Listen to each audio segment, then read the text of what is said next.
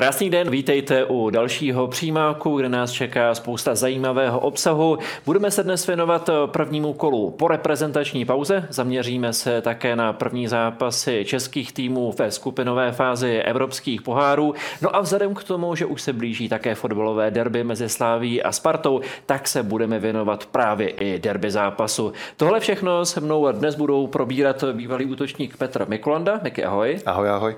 A také redaktor Sport.cz Jirka Jirka Lizec. Jirko, i tobě ahoj. Ahoj. Tak začneme s Spartou, která teď září v posledních čtyřech zápasech napříč soutěžemi čtyřikrát vyhrála. Skoro je 14-2. Naposledy Sparta porazila Slovácko 5-0. Má Sparta oprávněný důvod být teď se sebou spokojená? Začínám mít trošku problém s tím, že vždycky si mě sem pozveš ve chvíli, kdy Sparta jede neuvěřitelně a Slávě trošku zaškobrtává, takže uh, ne, musím to říct takhle. Uh, to, jakým způsobem Sparta dominovala proti Slovácku, jsem ani já nečekal upřímně před zápasem, protože Slovácko má vždycky skvěle udělanou defenzivu, i přesto, že teda spousta hráčů chyběla, tak jsem nečekal, že, by to, že to zůstane 5-0 a hlavně ten dominantní postoj a ta dominantní hra Sparty vůči Slovácku byla až neuvěřitelná. Proti Slovácku Sparta přitom začala Jirko relativně vlažně, ale v mých očích všechno zlomil první gol, který dal Birmančevič v 11. minutě. Byl tohle zlomový okamžik zápasu, nebo by to stejně přišlo podle tebe? Možná by to přišlo později, ale ten rychlý gol vždycky jako je strašně pak těžký proti té Spartě momentálně hrát, hlavně pak na letný. Uh, vidíme to že vlastně Sparta má, myslím, tuším 15 gólů v prvních poločasech zatím v této sezóně, ani jeden nedostala. Uh, vidím tam oproti třeba té minulé sezóně jako to mentální nastavení a že třeba na tu Spartu jdete a trošku jako tušíte, že ten zápas prostě zvládne a že ten z toho týmu jako cítit větší síla třeba než i v té minulé titulové sezóně. A pro pomiky mentální nastavení, tohle je jedna z věcí, která mě také zaujala, že ve druhé půli i za stavu 3-0 Sparta byla hladová, Sparta chtěla, pořád útočila, Prisky pořád hnal do útoku, do presinku. Tohle jako trenér chceš, aby i tým ti odpovídal tímhle způsobem, aby chtěl, aby byl agresivní, aby měl hlad, i když vedeš 3-0. Tak eh, rád by si si odpověděl, ale z pozice trenéra ty to chceš, ale ještě pak ty hráči to tam musí taky dodat. Ono je něco jiného, když vedeš 3 o poločase a řekneš ano, za chvilku hrajeme další zápas, kluci nezraňte se. Nebo naopak, když tam máš eh, tyhle ty další hráče, které, kteří můžou kdykoliv přistoupit na hřiště, máš spoustu střídajících a ty ti ještě doženou tu, tu aktivitu, doženou ti tu kvalitu, která je v tu chvíli na hřišti. A musím říct, že Sparta to, Jirka to řekl správně. Minulou sezonu i já jsem říkal, že vlastně Sparta předběhla svůj vývoj, že udělala titul dřív, než jsem očekával já. Tenhle ten rok si myslím, že si to ještě více dá. A ono je to taky známka toho, že máš v realizačním týmu cizince, máš na hřišti spoustu cizinců a ono nastavení cizích hráčů versus českých je prostě diametrálně odlišný. A jako trenér uh, ty chceš vždycky vyhrávat, chceš, aby to neskončilo 3-0. Když, jim dá, když máš možnost dát 10 gólů, tak dej. Ale v Česku se to málo kdy povede. V cizině to tak je, že prostě když můžeš dát 10 gólů, tak chceš je dát a dáš 9. V Česku to je přesně uberu plyn, ať se nám nikdo nezraní, hrajeme derby, hrajeme Evropu, opatrně. Ne, Sparta i díky tomu, kolik hráčů má, jak kvalitních a jak jsou nastavení vlastně realizační tým a v tuhle chvíli celý klub, tak eh, bylo jasný, že nepoleví. A mhm. naopak, eh, že přidají další branky. A to, že mají nulu vzadu, um, ukazuje i tu kvalitu, co se týče do defenzivy, protože jenom přece to, že nedostáváš góly, není kvalita nebo práce obránců jenom, ale tím, že ty útočíš a už presuješ nahoře a už útočníci jsou aktivní, tak o to méně práce má defenziva a o to méně práce má brankář. Takže tak, jak je teď Sparta naladěná, jak složená i realizační tým, tak musím říct, že šlape až neuvěřitelně. Hmm. Ještě ke Slovácku, Jirko, částečně už to Miky naznačil. Doplním jenom, že Slovácko do zápasu na Spartě venku neprohrálo, dokonce nedostalo ani gol. Tady prohrálo 0-5, ale byly tam docela výrazné absence v sestavě i v zadních řadách. Chyběl Hoffman, chyběl Havlík. Je ten výsledek 0-5 z pohledu Slovácka primárně tím, že Sparta byla skvělá, nebo Slovácko i kvůli změnám sestavě zůstalo hluboko za očekáváním? Asi v obojí tak nějak dohromady Slovácko, jako tam mě taky zůstalo za očekáváním. Trošku mi to připomnělo ten zápas, který se hrál tuším před rokem tam na Spartě, kdy Sparta po té sérii vlastně vyhrála v Plzni a pak měla doma Slovácko a vyhrála 4-0 a Slovácko tam jako nepřevedlo skoro nic. A podobně třeba se Slovácko prezentovalo i v těch posledních dvou duelech v Edenu.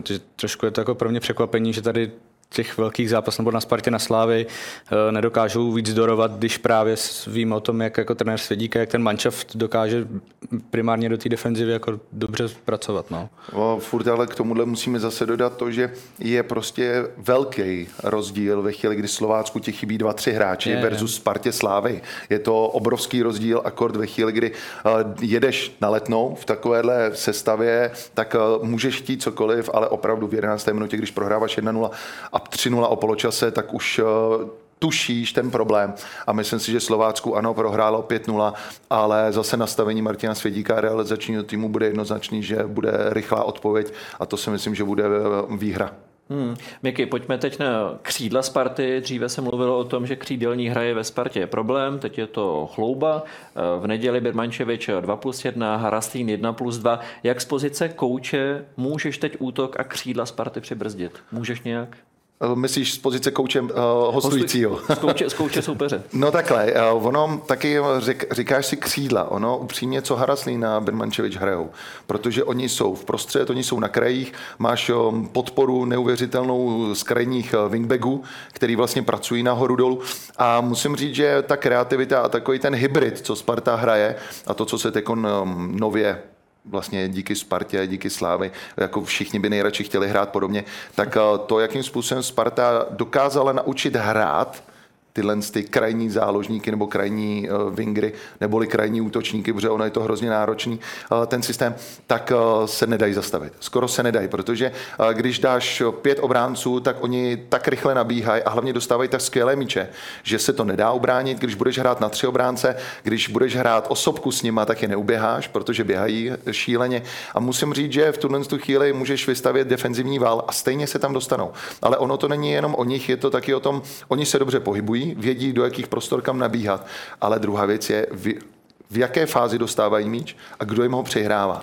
Protože ty potřebuješ na to, co oni dokáží v, v samotném zakončení nebo jedna na jedna, potřebuješ dostávat ten míč a dostávat ho v pravou chvíli.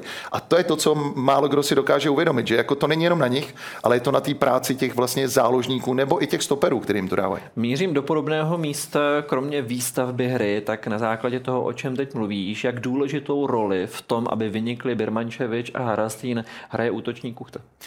Neuvěřitelně. Já vím, že spousta lidí si řekne, že vlastně nemá body, nemá tolik gólů, nemá tolik asistencí, ale když vidíš, co on oběhá, jakým stylem, jak chodí do soubojů, a jak je nepříjemný pro ty stopery, pro brankáře, že vlastně nevypustí žádný souboj, tak to je to, co potřebuješ udělat ten tlak na tu rozehru toho hostujícího manšaftu. A díky tomu Sparta získává dobře míč a dobře hrajou směrem dopředu. Ale Kuchta je nedoceněný. V tuhle chvíli je nedoceněný. A on totiž nedostává ty míče, které ji dostával jak v Rusku, tak i třeba na Slávy. Ona musí hrát úplně jinou roli, úplně jiným stylem. A to, že lidi říkají, že vlastně Kuchta na co tam v tuhle chvíli je, tak já říkám, že on dělá černou práci, která se zhodnocuje právě díky krajním záložníkům eh, Sparty. A myslíš, že jeho osobně tahle role stoprocentně naplňuje? No tak určitě ho to nebaví, protože ty, ty jako útočník potřebuješ, potřebuješ čísla čísla. Prodávají se útočníci, kteří mají čísla jak góly, asistence. Samozřejmě, pak když si zhodnotíš, když by si chtěl kuchtu koupit, tak si řekneš, do jakého manšaftu a co po něm budeš chtít. A jestli tady ta práce, kterou on pro, uh, uvádí pro Spartu, tak pro Spartu je ceněná a je dobrá. Ale třeba v jiném manšaftu on by byl třeba ta hrotová devítka, která by dostávala mnohem víc centrů, která by byla číslo jedna při jakémkoliv zakládání útoku, při jakémkoliv centrování směrem do vápna, tak on by hrál jinou roli. Tady si musel zvyknout a samozřejmě to, že se řešilo, jestli půjde pryč nebo ne, to je taky druhá věc. A může se stát, že ho to přestane bavit třeba teko na podzim a bude chtít v zimě odejít. Ale to, co tekom předvádí, bych chtěl všem říct, jako že udělejte si tu statistiku, udělejte si to, co on provádí pro dalších deset hráčů, co on odvádí pro hráče Sparty a je skoro nedoceněný. Hmm. Jirko, ještě zůstaneme u Lukáše Haraslína, ten je teď v čele tabulky střelců, v čele tabulky produktivity. Jak dlouho to podle tebe vydrží? Tak asi tak dlouho, dokud se Spartě bude dařit a Lukáš Haraslín bude hrát v takovéhle formě. No. Těžko říct, jestli může být Lukáš Haraslín nakonec jako nejlepším střelcem ligy. Vidíme Podle tebe může? Může, proč by nemohl? Mohamed Salah taky nehraje na hrotu a se mu nevede špatně v Liverpoolu. Ale jo, proč, proč ne? záleží přesně na tom, jak bude pak asi Sparta teď na podzim při té účasti v evropských pohárech i třeba rotovat sestavou, byť jako Lukáš Haraslín je tam asi ten tam má ten flek jako pevný na tom levém křídle, ale může se stát, že dostane třeba v nějakém zápase volna, tohle to všechno jako uvidíme, ale jako říkám, proč by nemohl teda být nejlepší střed ligy, když tam máme teda Jana Kuchu, který spíš teda pracuje pro tým. No. To se ještě může samozřejmě všechno změnit. Když půjdeme se stavou trošičku zpátky, tak hodně příležitostí teď na levém wingbacku dostává Rineš. Máš pocit, že přeskočil už v hierarchii týmu Jaroslava Zeleného?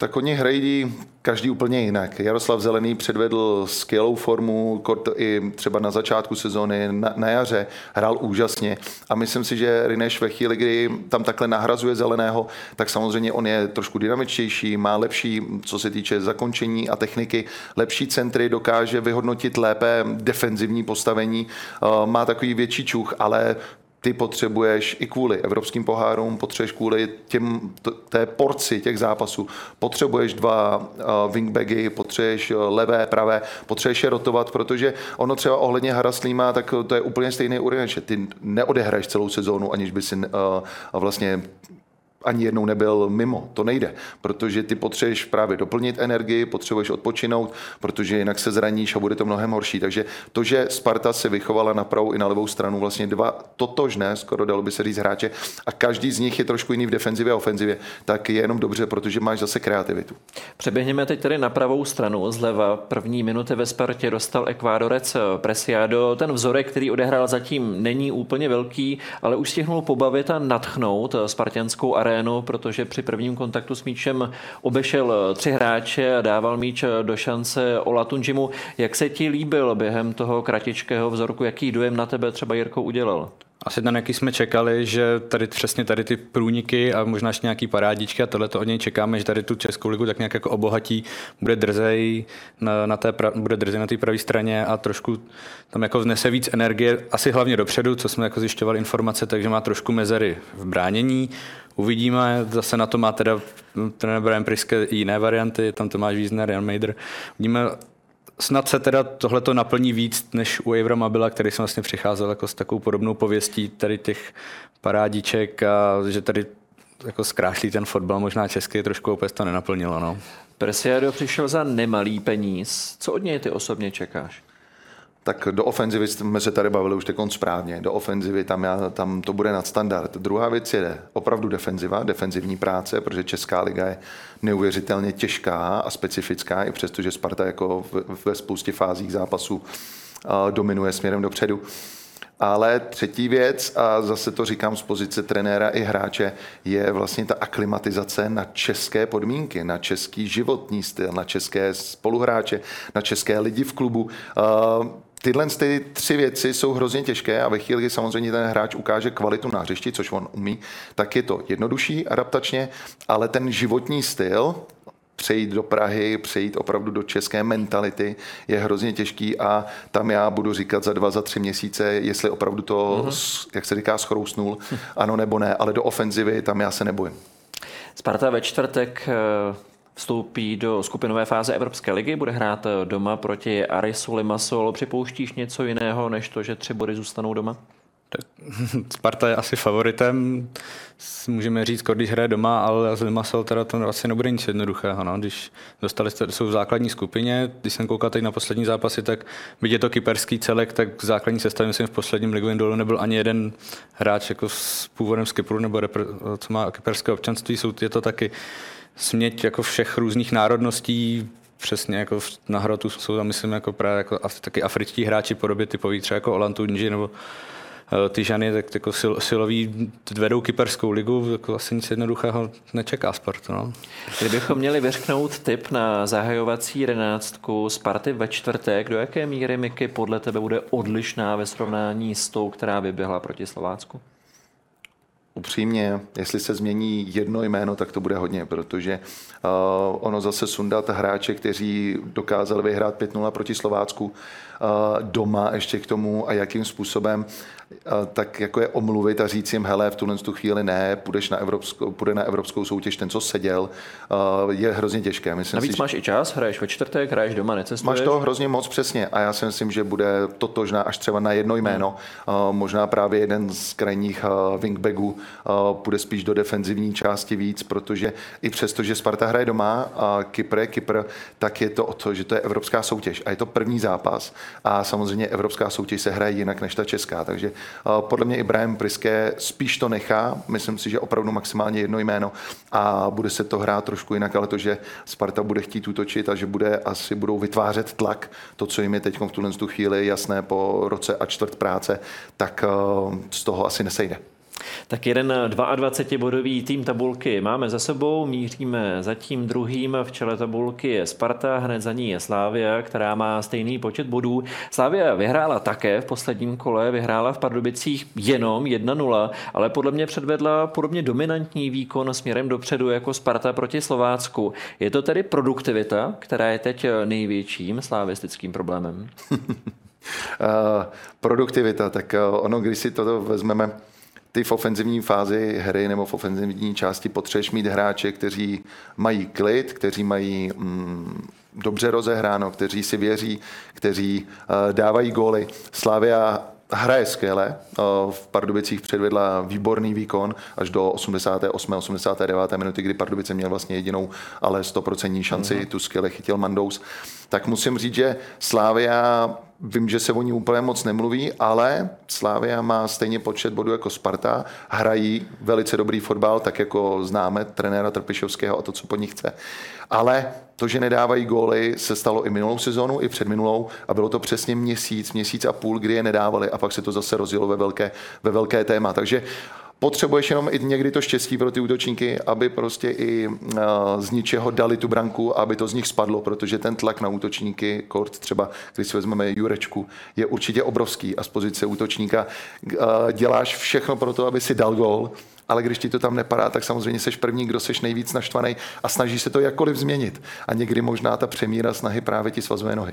Eh, ještě bych zůstal u tématu Jurečky, protože ten se trefil z penalty v Pardubicích, předtím dával gol z penalty proti Karviné, trefil se i za reprezentaci, ale podle mě na základě toho, jak se prezentoval, přesně to, co říkáš ty v zápase v Pardubicích, tak mám pocit, že není pořád ještě úplně v pohodě. Stojí zatím primárně co? Třeba i to, že to očekávání očekávání je obrovské po minulé sezóně, kdy dal 20 gólů, stejně jako je obrovská konkurence, kterou ve Slavě má?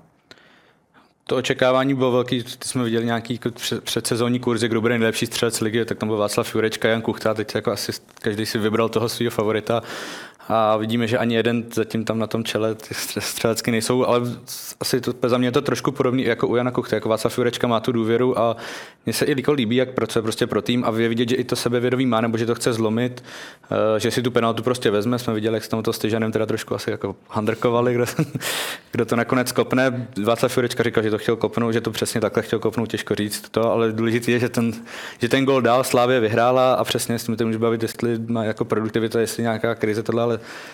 jsou v Evropské lize ve skupině, kde chtěli být, jsou na čele ligy společně ze Spartou, jenom, jako jenom o skóre za ní, takže jako pro Slávy zatím ten vstup do sezóny asi dobrý. No. Platí tady, Miky, promiň, to, co často říkají trenéři, že je úplně netrápí to, že útočník šance neproměňuje, že je zásadní to, aby v nich byl a těch šancí má Jurečka fůru každý zápas. Ale to je to, co říkáme my trenéři správně, protože nejhorší je, když máš útočníka, který se nedostává do šancí a vlastně pak nemá šanci dávat goly. Ale když ten útočník je ve třech, čtyřech šancích za zápas, tak ty víš, že on to promění, že to pak bude do budoucna. Druhá věc je, když vezmeš cizí, cizí týmy, třeba Evropskou Premier League, Bundesligu, tak máš tam jedno jméno, číslo 9 a je jednoznačně obsazeno. Hmm. Ve Španělsku dlouholetý Real Madrid Karim Benzema. Ty víš z pozice Benzemy, že jsi číslo jedna, že máš tu důvěru, že i když nedáš 30 šancí, tak prostě budeš hrát furt. A teď si vem Spartu a Slávy, kteří mají na toho hrotového útočníka další dvě, tři možnosti. Mm-hmm. Takže on ten tlak je opravdu diametrální, než eh, když ty víš, že prostě na číslo 9 tam nikdo jiný není. Já budu hrát, já budu hrát a já budu dávat góly, i přesto, že se mi to nebude dařit, budu dávat góly. A teď ten tlak, že tam za, te, za tebou čekají dva, tři vlčáci, který uh, už jako trošku pod, podrývají to, že hele, ty si nedal ani při tréninku gól, hele, ani při zápase.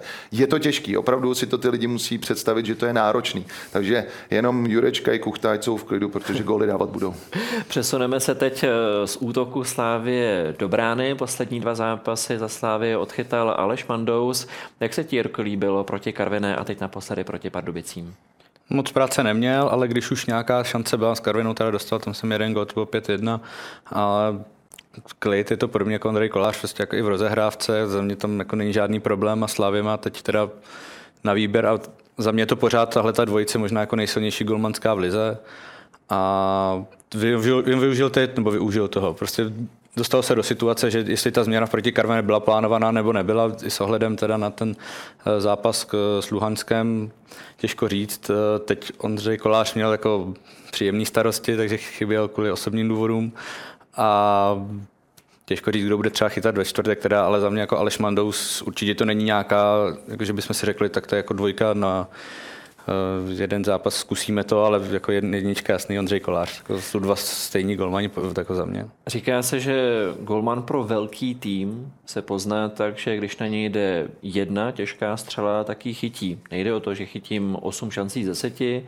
ale tu jednu rozhodující chytím. Proti Karviné dostal Mandous gol z první střely, ale potom se vytáhnul, když hlavičkoval Papalele a teď v Pardubicích to bylo víceméně to tež. Ty už si to hmm. naznačil, ty se o tom mluvil také.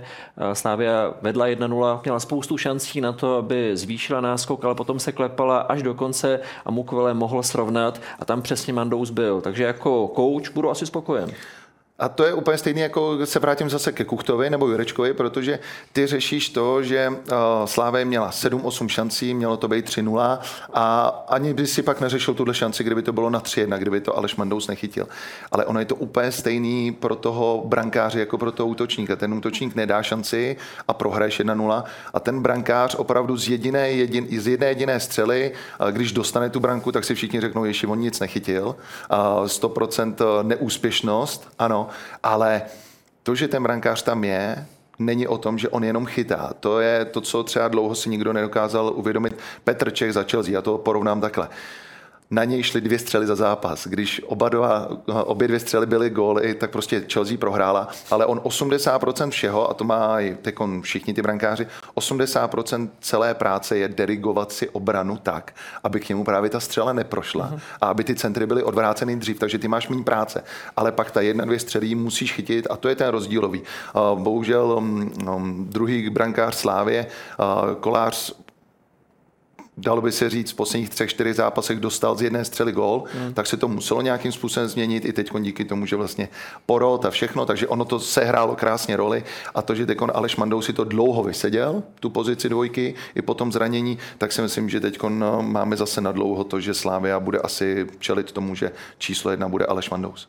Ty jsi tu otázku položil víceméně sám, tak si na ní odpověz. Miky ti poradil, koho čekáš bráně ve čtvrtek proti Servet za Slávy. No, taky Aleše Mandouse, tím, že je teda rozchytaný, tak Kdybych si měl teda vybrat, tak tam trošku jako ty procenta teda taky pro Aleše Mandouse. No. Jaký soupeř to vlastně je, protože tým Servet není úplně známý, respektive z dřívějška ano, vždycky hrál špičku švýcarské ligy, potom tam byly finanční problémy, hrál ve druhé, dokonce i ve třetí lize. Teď už je čtyři roky zpátky, tohle je pátá sezona zpátky v první lize. Naposledy byl tým Servet druhý, hrál o ligu mistrů, vyřadil Henk, naposledy nakonec padnul s Rangers. Jak těžký soupeř to je? On je možná těžší, než to na první pohled vypadá. No nejhorší jsou tyhle ty představy toho, že přijede nějaký švýcarský klub, ty smáznem a ono to tak bude. Za furt je to evropský, evropský klub, furt je to evropská soutěž. A říkal jsem to to stejné pro Spartu. Hraje se jinak tahle soutěž než Česká liga. Každý se bude chtít vytáhnout. Slávia určitě nebude chtít prohrát, určitě bude chtít vyhrát, ale tyhle ty kluby mají v sobě tolik cizinců, že je těžké se na ně připravit. Samozřejmě realizační tým obou dvou, jak i Sparty, tak i Slávě, bere co nejvíc informací, analyzují a připraví ten tým, aby to bylo. Ale furt je to velká neznámá o tom, že v Lize se hraje opravdu i ty týmy hrajou jinak oproti tomu, že přijedou ven nebo hrajou doma v evropských soutěžích. A tam je velká, velká neznámá v tom, že kvalita tam je, A teď, jak, jestli Slávia bude proměňovat ty šance, které neproměňovala teď, to bude jedna jediná otázka. Slávia hraje venku, kde se jí v předkolech evropských pohárů zatím úplně nedařilo. Remizovala v, na trávníku Dnipra a potom prohrála, prohrála s Luhanskem. Ale byly to trochu jiné situace, protože tam Slávia vyhrála vždycky úvodní zápas a do toho druhého utkání šla s tím, že už hájila výhru z prvního duelu. Bude to v tomhle ohledu nesrovnatelný zápas pro Slávy tím, že je to čistý stůl a je to první zápas ve skupinové fázi? Jo, myslím si, že to bude úplně něco jiného, že Slávě to jako očkrtla, ty předkola cíl splněn a teď vstupujeme jako s čistým štítem a jak se tady o tom bavím, jsem říkal, tým plný cizinců, prostě polovina základní sestavy, zase si myslím francouzi, uh, druhý tým švýcarské ligy, tady už nemůžete si nic podcenit, do toho půjde Slávě naplno a očekávám, může prohrát samozřejmě, ale ne, myslím si, že ten výkon bude odpovídat těch standardům, který jako od Slavě čekáme a na který jako asi realizační tým představuje. Upozornili jsme na určitá úskalí, která mohou přijít naopak z pohledu Slávě. S jakými výhodami, Miky, podle tebe ona do zápasu půjde? Slávia, co se týče výhody. Výhody toho, že uh, evropskou soutěž znám moc dobře z posledních let. Uh, ty hráči jsou Eh, jím obehraný, realizační tým už taky moc dobře ví, jak se hraje evropská soutěž a jakým stylem, jakým stylem se na to připravit, co pro to udělat. Takže eh, za mě Slávě má velkou výhodu v těchto těch liga, eh, v těchto těch ročníkách před kde načerpali spoustu, spoustu informací a spoustu zkušeností a tam si myslím, že to budou to, ty jazyčky na těch váhách pro Slávy, že opravdu to umí a ví, jak, jak přizpůsobit tu taktiku. Protože i Slávia dokáže nejenom presovat, ale i si zalézt a hrát na breaky a jsem sám zvědavý, s čím vlastně opravdu Slávia tam přijede. Než se budeme věnovat Plzni, tak si ještě posvítíme na už avizované fotbalové derby mezi Sláví a Spartou, které se bude hrát už nadcházející neděli. Takové mediálně oblíbené kliše je, že v derby favorit nevyhrává, ale tentokrát má vůbec derby někoho jako favorita, Jirko? Tím, že hraje Slavě doma, tak asi za mě ještě pořád trošku jako Slavě může být favoritem, ale to, bude to strašně vyrovnaný zápas a strašně se na to těším, jak jsme teď tady se jako bavili, jak teď funguje Sparta Slávě, že hraje taky dobře, jenom nedává góly. Strašně zajímavý zápas nás čeká v neděli. Kdybychom teď měli jít po jednotlivých řadách, stejná otázka pro oba dva a vždycky poprosím o vyslovení jména týmu, který by tam měl mít převahu a krátce proč. Probereme golmana, obranu, zálohu a útok útok. Kdo podle vás tam bude mít navrh? Začneme bránou. Miky. Za mě, když to vezmeme na pozici 1 až 10, teda na tom rozdílu, tak já bych řekl, že oba dva brankáři mají číslo 10. Eh, to nejvíc. Takže tam, kříž. tam to porovnání úplně nemůžeš dát, tam si myslím, že oba dva mají svoji kvalitu. Souhlasím s křížem tady. Tak začni teď u obrany. Asi trošku, trošku slávě za mě navrh, ale pořád se trošku jako vracím k tomu, že se hraje v Edenu. Já tam mám trošku ten rozdíl, jak Slávia nastoupí, protože Sparta bude hrát tři obráncově, ale Slávia umí čtyři i tři. A to je ten rozdíl. Jak k tomu přistoupí Slávia, protože Slávia poslední derby vždycky se snaží uběhat Spartu všim. Jestli budou hrát jedna na jedna po celém hřišti, bude to něco jiného. Jestli budou hrát ve čtyřech vzadu, bude to něco jiného. Tady bych viděl tu kreativitu a tu uh, rozložnost uh, pro Slávy, naopak stabilitu, dlouhodobost mm-hmm. pro mhm. Spartu. A já si tady říkám, že to je 9-9. Jako, já bych dal kříž, tohle se bude hrozně těžký. Rychlá vsuvka k tomu na základě toho, že Slávy a teď v Padubicích hrála na dva stopery. Máš pocit, že se ti v některém z těch systémů líbí o něco víc než v tom druhém? Tak Slavia dokáže přeskakovat. Po 20 minutách dokáže přeskakovat ze tří na čtyřobráncový systém umí hrát jedna na jedna, dneska potřebuješ eh, na stopery, všichni jako dneska říkají, že wingbacks jsou nejdůležitější. Já zase říkám, že v tříobráncovém systému ty potřebuješ mít tři kvalitní stopery, který umí bránit jedna na jedna. A to je ten největší rozdíl. A to oba dva týmy umí. Mně se víc Slávia líbí v tom systému 4-3-3, uh-huh. upřímně, protože jsem dlouhodobě již na ní takhle spíš zvyklý. A ta rotace těch hráčů v tom čtyřobráncovém systému z pozice pravého beka, kdy ti jdou hráči do prostřed, je za mě víc uh, dynamická a kreativní než v tom tříobráncovém. Nech si rovnou slovo a pojďme na zálohu a tvořivost, kreativitu. No, tam to bude ještě víc zajímavější. Tam já bych řekl, že Sparta v tuhle tu chvíli hraje víc kreativnějš. Slávia má jednoznačně naučené šablony, jakým stylem, jak přehrát.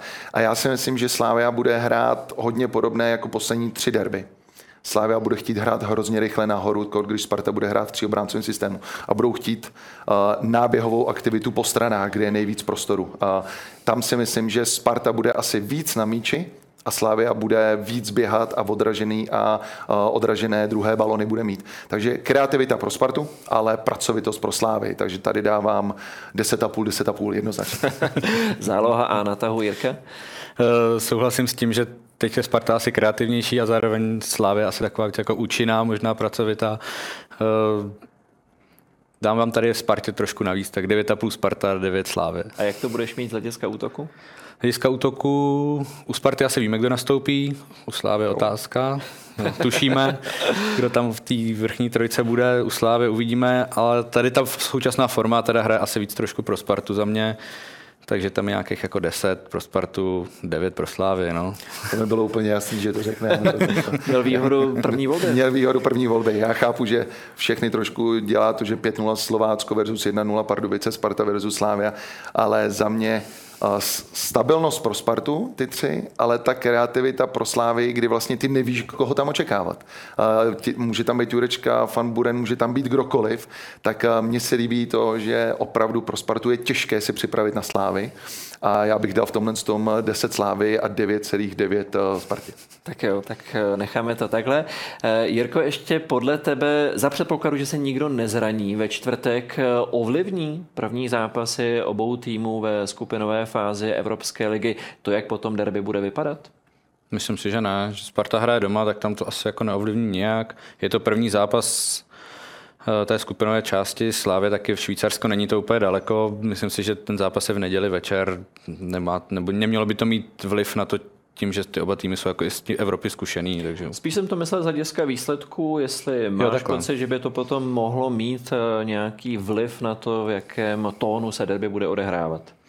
Asi pokud by třeba Sparta doma teda prohrála s Limasolem, tak to může hodit třeba na ten tým trošku nějakou deku, ale zase říkám, vrátně se k tomu, ty trenérské týmy jsou tak jako zkušené a ví, do čeho jdou, že dokážou ten tým připravit na to derby, i kdyby se nedodařilo. Když zůstanu u toho, co nakousnul Jirka, je to pro Spartu malinkatá výhoda, to, že nemusí cestovat a hraje ve čtvrtek doma? Udržíš energii, protože samozřejmě to, že cestuješ, nespíš na svém hotelu nebo ve své posteli, Slávia musí opravdu cestovat, spousta hráčů nemá rádo spát na jiných madracích, tak je to náročnější pro Slávy, ale Uh, nedělní zápas už se začne hrát vlastně v pátek ráno, protože po čtvrtečním výsledku to ovlivní hodně tu, to, to nedělní derby, protože kdyby oba dva uspěli nebo oba dva neuspěli, nebo jeden uspěl, druhý hmm. neuspěl, tak ty trenéři určitě změní nějakým způsobem něco. Já si nemyslím, že by Sparta ode, i Slávě odehrála stejně teďkon, co hráli ligu, evropskou soutěž i derby ve stejném složení. Určitě se to nestane. Od derby teď zpátky k osmému kolu první fotbalové ligy. Tam nejgólovější ze všech týmů byla Vektorka Plzeň a právě Plzni se teď budeme věnovat.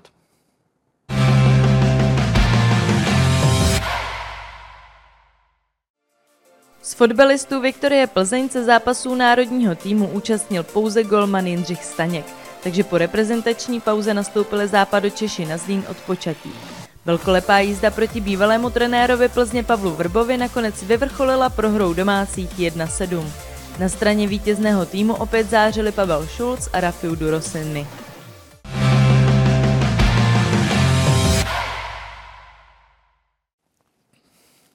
Zatímco Sparta i Slávia měli na reprezentačních srazech velké množství hráčů, tak Plzeň na tom byla v tomhle ohledu výrazně lépe, protože tam byl jenom Staněk plus ještě stoper 2, který nastoupil za Liberii.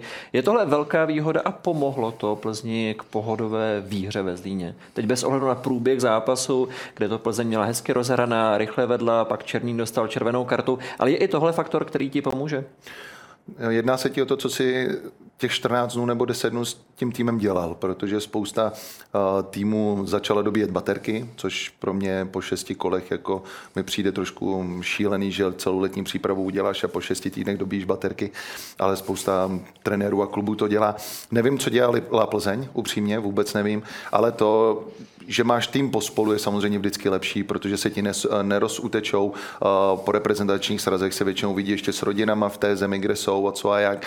Takže je to výhoda, ale na Zlín. To bylo spíš úplně o něčem jiném, protože Zlín se pohřbil sám, dalo by se říct, a to tou červenou kartou, protože proti Plzni hrát v deseti od nějaké sedmé, desáté minuty, abych uh, úplně přesně, tak uh, to neuhraješ z pozice Zlína se to nedalo uhrát.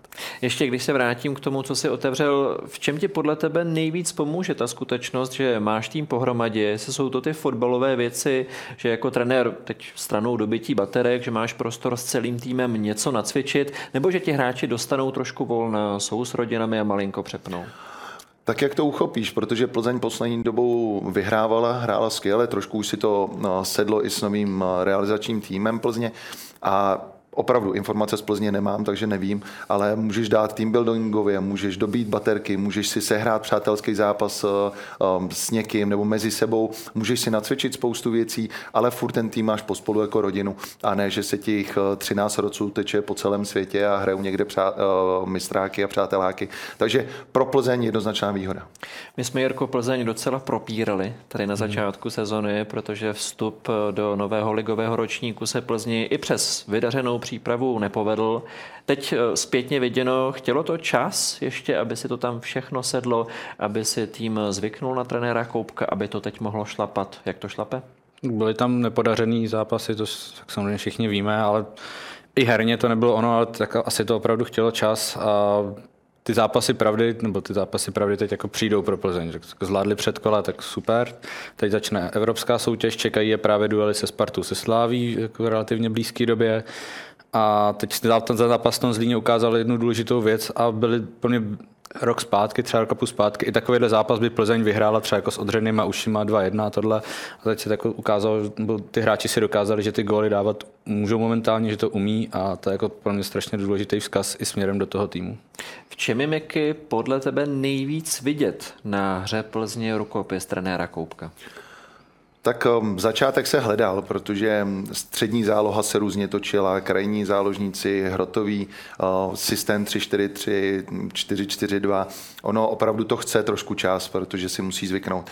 Ale já mám hrozně velkou radost za Pavla Šulce. To říkám hmm. úplně na rovinu, protože rok zpátky byl v Plzni nebo roka půl, měl spousty možností, spousty času na hřišti, nedával šance, bylo mu to furt předhazováno. Zazdil se tenkrát Spartě? Zazdil se neuvěřitelně, ano ale je to vývoj toho hráče. A to, že pak nehrál, to, že hrál někde jinde a přišel a dostal šanci teď ve střední záloze, tak vlastně to, co se celý nepovedlo předtím i povedlo, tak teď zhodnocuje. A to je to, co si myslím, že je důležitá informace, aby zazněla, že to, že ty hráči někde prostě se jim nedaří a někde se jim daří, tak je nějaký vývoj toho fotbalisty a prostě nemůžeme zatracovat ve 20 letech, když nedáš tři šance, tady si sedneš, už nebudeš hrát.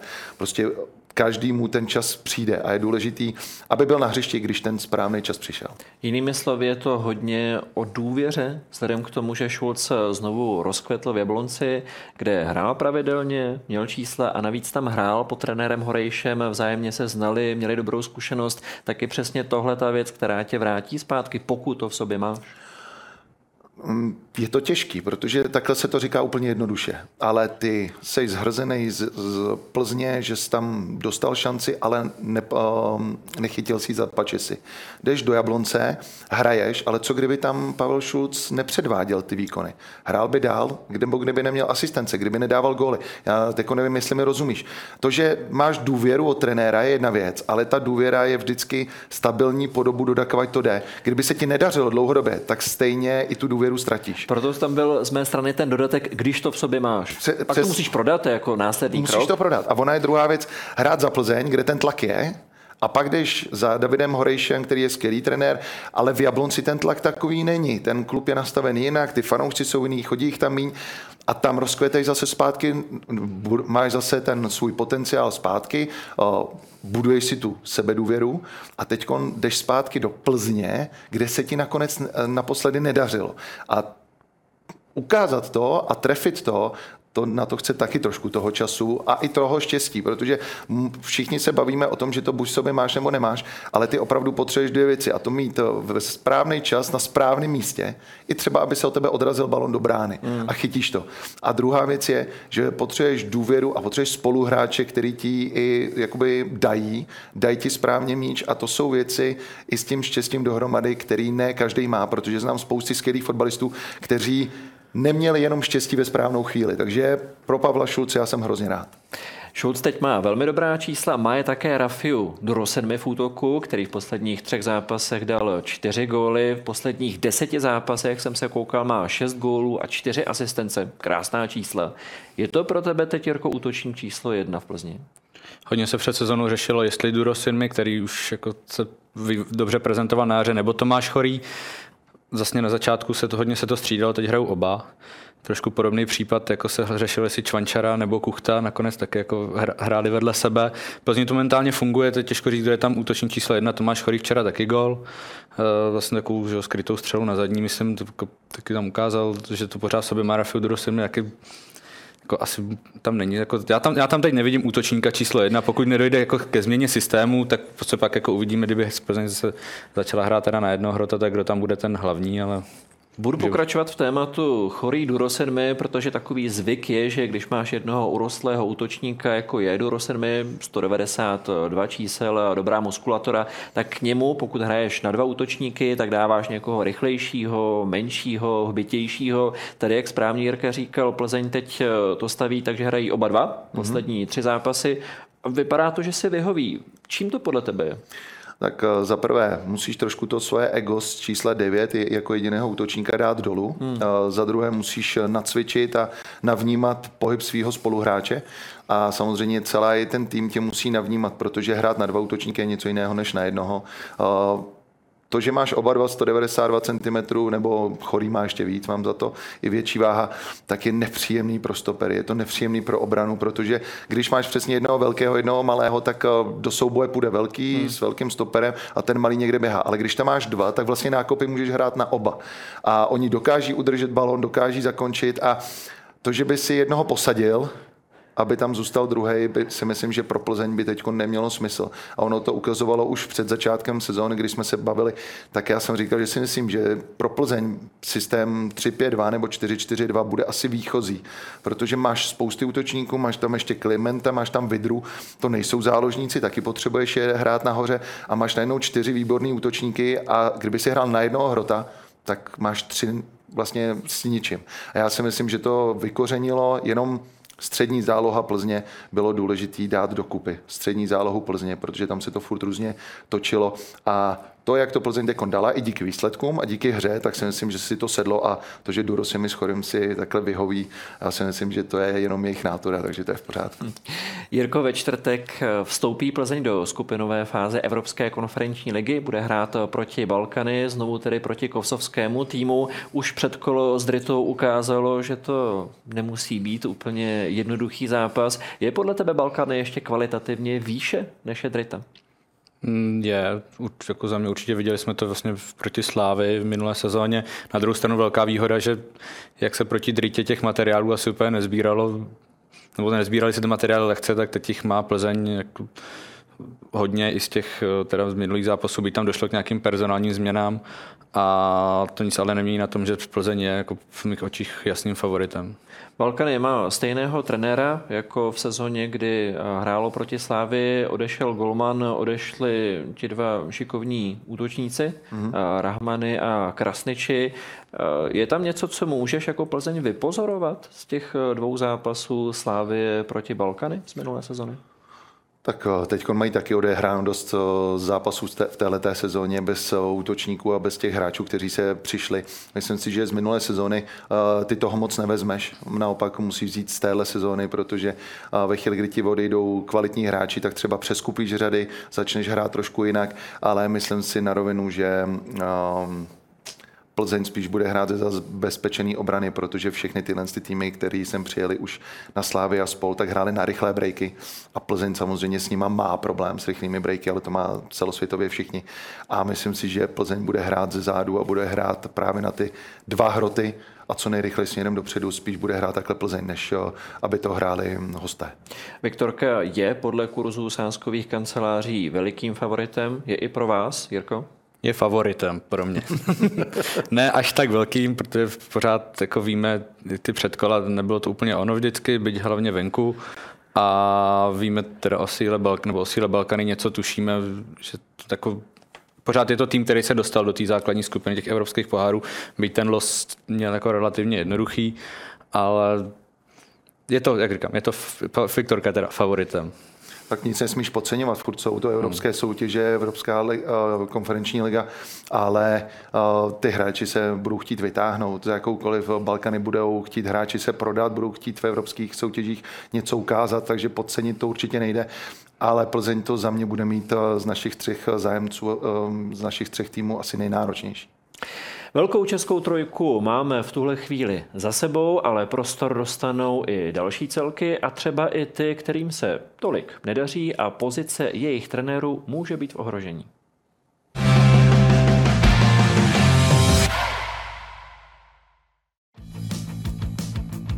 V nové sezóně zatím nepadl jediný trenér prvoligového klubu.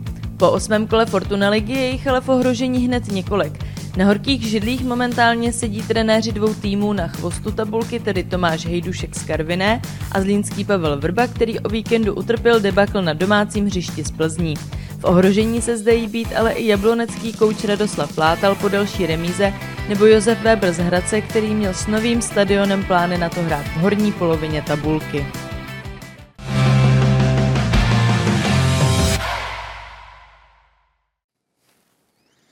Tolik tedy ohrožení trenéři, kdo pánové podle vás teď má rozkývanou židli nejvíce, Miky? Hodíš to na mě hned. já už jsem jak se otáčí já jsem, já, jsem, já, já jsem zastáncem trenérů, protože ono, ta práce těch trenérů je hrozně nedoceněná, ale neuvěřitelně. Spousta lidí, uh, zažívám to sám, uh, hráč vám nevystřelí při zápase a všichni lidi vám začnou říkat, trenére, proč nevystřelil? Ježíši Maria, on je ten hráč, on to hraje, on ví, že má vystřelit, ale nevystřelil, přesně tak. Uh, ty trenéři nehrajou na, to, na hřištích, to je první věc. Druhá věc, ten trenér, co všechno vlastně pro tým dělá, je málo kdy to dokáže tým zhodnotit. Opravdu. Když se to sejde, že trenér co řekne, tým to sehraje a vyhraje se, je prostě skvělý, je to úžasný, ale ne vždycky je to takhle růžový. Všichni trenéři, který jste před chvilkou ukazovali, tak to nemají jednoduché. Za první nemají top hráče, za druhé jsou tam vždycky nějaké finanční trošku problémy. A za třetí třeba Karvina z druhé ligy prostě vyhraješ první zápas proti Zlínu a tím všichni prvoligoví řeknou, aha, pozor, nepodceňovat nic, ale naučte se hrát první ligu, ta se hraje jinak těžký. Jablonec velice těžké, protože přijde trenér Látal po Davidu Horejšovi, který je úplně jiný. Je tam specifické prostředí. V další máme Zlín, trenér Vrba, minulý rok záchrana se vším všudy, velké finanční problémy, to, že dostaneš sedmičku od Plzně, znamená to, že zase červená karta, Zlín minulý rok na to dojížděl na červené karty, teď se to stává znova. Zase bylo vidět, že i zubnul trenér Vrba, takže určitě psychi, psychicky jaký není úplně v pohodě. A čtvrtý, eh, koho jsme to tam viděli? Čtvrtého? Měli jsme Hejduše Klátal. Měli jsme a Weber, Weber. Weber. A Joška Weber Eh, přijdeš po trenérovi, který eh, za poslední dvě sezony udělal čtvrté, páté, šesté místo, eh, hrál skvěle, nehrál doma, hrál v Mladé Boleslavi domácí zápasy, hrozně těžký.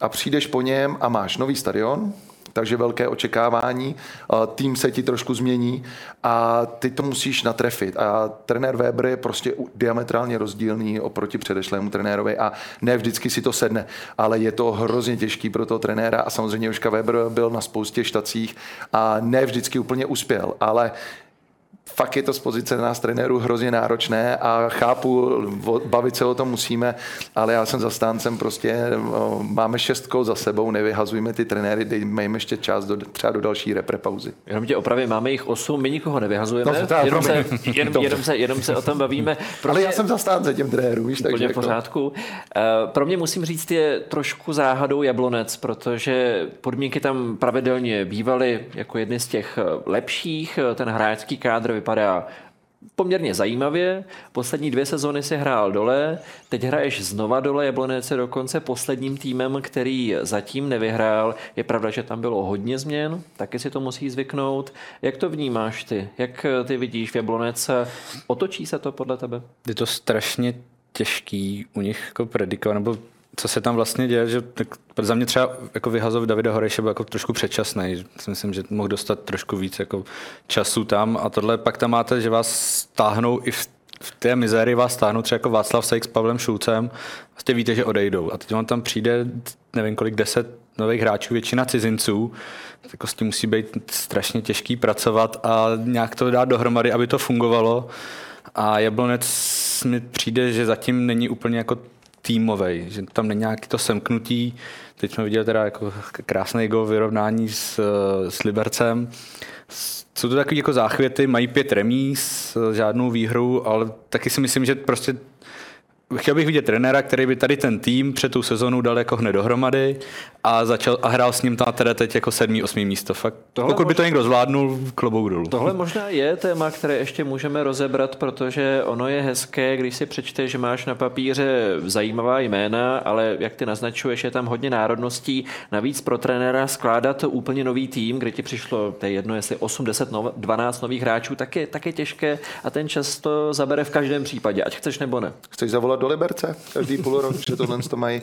Ale samozřejmě Jablonec, eh, já to říkám, že ono je to od hlavy. Pan Pelta má velké problémy, všichni to všichni řešejí a ono to jen tak nestratíš. Druhá věc je, že ti přijde spousta hráčů, ty jako trenér látal seš náročný, hodně naběhání, musíš tu kabinu semknout, musíš dát stejný jazyk, do toho letní příprava nikdy není tak dlouhá úplně extra, ty hráči ti nepřišli hned na začátku přípravy, docházeli ti skrz, takže implementovat a nedaří se ti ty hráči, kteří tam jsou dlouhodobě, již to najednou nedrží. Ano, a trenér Rada, David Horejš a uh, trenér Látal, to jsou tři úplně odlišní hmm. trenéři, úplně odlišná filozofie. A fakt to chce čas, to je stejný jako na baníku Ostrava, kdy dostaneš 11 nových hráčů, potřebuješ tomu dát čas a klid a samozřejmě klid potřebuješ podle bodů, ale v tomhle tom není úplně jednoduchý pracovat. A ty víš jako z pozice trenéra, že proto děláš maximum. První, co řek eh, po zápase si sedneš do auta, tak řešíš, co si udělal ty špatně. Vyhodnotíš to a teď si říkáš, jestli ty hráči opravdu na to mají, nemají, nebo jestli dostávají špatné informace, nebo jestli jich není moc, jestli málo a co s tím. Ty trenéři to fakt vážně mají náročné a není to úplně jednoduché, chci, aby si to lidi představili. Trenéři nejsou, že jako se udělá tady máš 11 men na hřišti a dělejte si tam, co chcete. Je to fakt těžká práce. Já ještě navážu na to, co říkáš. Jak si jako trenér zachovám chladnou hlavu a jak si můžu uchovat klid na práci, když se přesně tohle děje, když eh, zůstaneme třeba ve Blonci, nedaří se mi, ještě jsem nevyhrál, sám jsem pod vlastním tlakem, jsem pod tlakem v klubu, zapnu si televizi, tam se o tom mluví, podívám se na internet, tam se o tom mluví, že jsem v ohrožení, pustím si přímák, tam se o tom mluví, jak hodně silný musím být, jaké techniky můžu použít, abych si zachoval to svoje a abych si dal šanci na to, že se udržím, že budu úspěšný. Tak takhle si to říkají asi všichni a teď by všichni vzali telefon a do Google by se koukli, jak být vlastně nejlepším trenérem. A tohle je právě ta nejtěžší část, protože uh, udržet si to, první věc je nečíst uh, hejtování a kritiky, to je první věc. Uh, jsme sice tady v tom, uh, vy jste zdrbli, já je naopak držím trenéry. My jsme jo? Nezdrbli, my Takže jsme ne, proto, proto zhodnocujeme, to chápu, neboj se. Ale uh, kdyby na to byla příručka, tak to dělají všichni, ale ono to fakt není, není to úplně jednoduché. A není to jenom o českých trenérech, koukni se do ciziny, uh, každý reprezentační sraz se prostě 7-8 trenérů z evropských soutěží se pakuje a jde pryč, je to normální standardní fotbal a kdyby opravdu byla příručka jak na toho a toho hráče, tak je to jednoduché a dělali by to všichni. Takhle trenéři mají spousty školení a všeho, ale nikde to není návod. Stejně jako rozhodčí mají taky nějaký návod a pískají pak jinak. Ale uh, to spíš jenom odboču. Ale spíš je to k tomu, že trenér tam má 25 hráčů, každý je jiný, každý je individuální, někdo hraje, někdo nehraje, někdo má formu, někdo nemá formu, někdo řeší to, že se narodila dcera, někdo řeší to, že eh, dcera je nemocná, že se nevyspí, někdo řeší to, že máš nabouraný auto, někdo řeší to, že eh, úplně ti nesedí kopačky, to, že je spousta, spousta věcí, které do toho musí vzít. A ty seš jediný, ty seš ten člověk, na kterým to všechno jde i tvoji spolupracovníci vlastně všichni koukají na to, jak ty reaguješ a ty seš ten styčný důstojník a buď to ustojíš nebo ne a buď se to otočí ta karta, nebo půjdeš zase dál. Bo, bohužel takový fotbalový a potažmo trenérský život. Ty se teď úplně rozohnil, jak se hovořil za kolegy a bránil se dokonce i víc, než ve chvíli, kdy se bavíme o tom, že se Spartě daří. Jak říká, říká Já jsem rád, že se Spartě daří, to pozor, to jednoznačně. Necháme teď eh, trenéry na chviličku vydechnout, byť eh, o trenérech se ještě budeme bavit, ale trošku z jiného úhlu a rozebereme situaci, která teď nastala o uplynulém víkendu v Dělíčku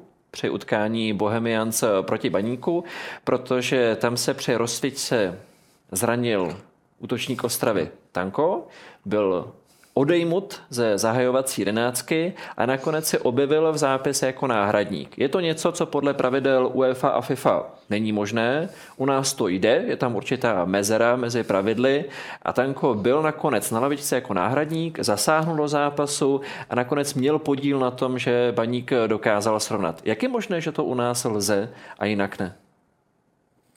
Povídej.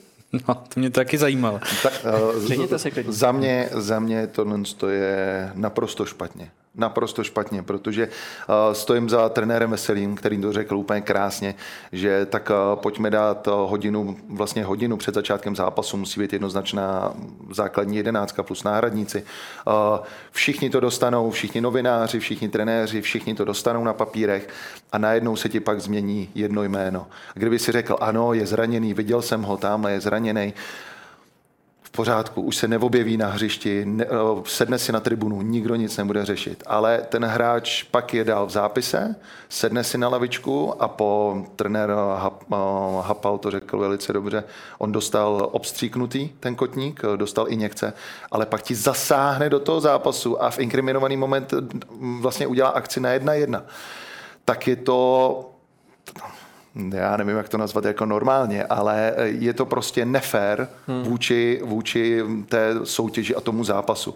A jestli UEFA a FIFA to mají jednoznačný reglement k tomu, že hráč, který se zraní, tak nesmí do zápasu, tak bych byl jednoznačně pro, aby to tam už teď bylo i u nás. Protože trenér Veselý to řekl, já to řeknu znova, to pak opravdu můžeme dát jedenáctku, koukneme se na jedenáctku soupeře a řeknu sedm hráčů, bohužel se mi zranilo a sedm hráčů tam přehodím a budu hrát zase trošku jinak. Je to nefér a myslím si, že tohle je i trošku na, jakoby na otazník vlastně baníku Ostrava v tu chvíli. Protože když opravdu se ti zraní hráč, tak uh, proč je teda dál na lavici a proč jsem ho ještě využil? Chápu, že chceš získat bod, že prohráváš 1-0. Chápu úplně všechno z pozice trenéra i k hráče, chápu to. Ale když je zraněný, tak prostě i ty, jakožto vnitřně, musíš vědět, jestli jo nebo ne. Abych to schrnul, přestože se baník ničeho nedopustil vůči pravidlům, je to tak, že to vnímá, že to, že to je nefér? Vnímám to, že to je nefér a zase jsme u nás pojďme ty jako věci dát do UEFA a FIFA stejně, ne podobně. Tohle ve chvíli, kdy hráč se nezúčastní reprezentační pauzy kvůli tomu, že je zraněný, tak nesmí pak hrát přeci další mistrovské utkání. Tak pojďme tohle z toho udělat. Já jsem to teda ještě nezažil, tohle z toho. Je to úplně první yeah. věc. Eh, nepamatuju si, že by to někdo udělal, takže je to novinka, ale pojďme se k ní zachovat tak, jako eh, mi to dává logiku. Prostě ne, ten hráč, jakmile je zraněný před rozcvičení, sundat ze, zápas, ze zápisu zápasu dát na, na tribunu a je to. Sdílíš tenhle pohled, Jirko, a ještě dodatečná otázka k tomu. Hrozí to, o čem přesně mluvil trenér Veselý, že pokud bychom tohleto dál umožňovali, tak se začne spekulovat, že napíšeš nějakou sestavu, pak do toho zasáhneš podle toho, jak uvidíš sestavu soupeře a hrozí to, že z toho bude víceméně guláš?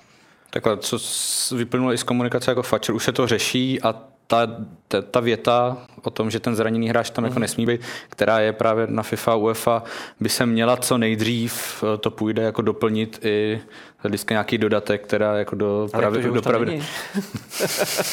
Takhle, otázka pro tebe, ale, ale uh, je hezké, že ale se to řeší. Jasně, buďme teda když už budeme trošku jako optimisticky, buďme rádi, teda, že se to stalo a že už by se tomu jako, no předejte tě, ale přesně to tady dělo se si říkal, jako pokud ty nějaká, jako hraje nějaká morální odpovědnost tady asi nějakou roli. A, ano, to, co říkal trenér Veselý, se teď reálně může dít.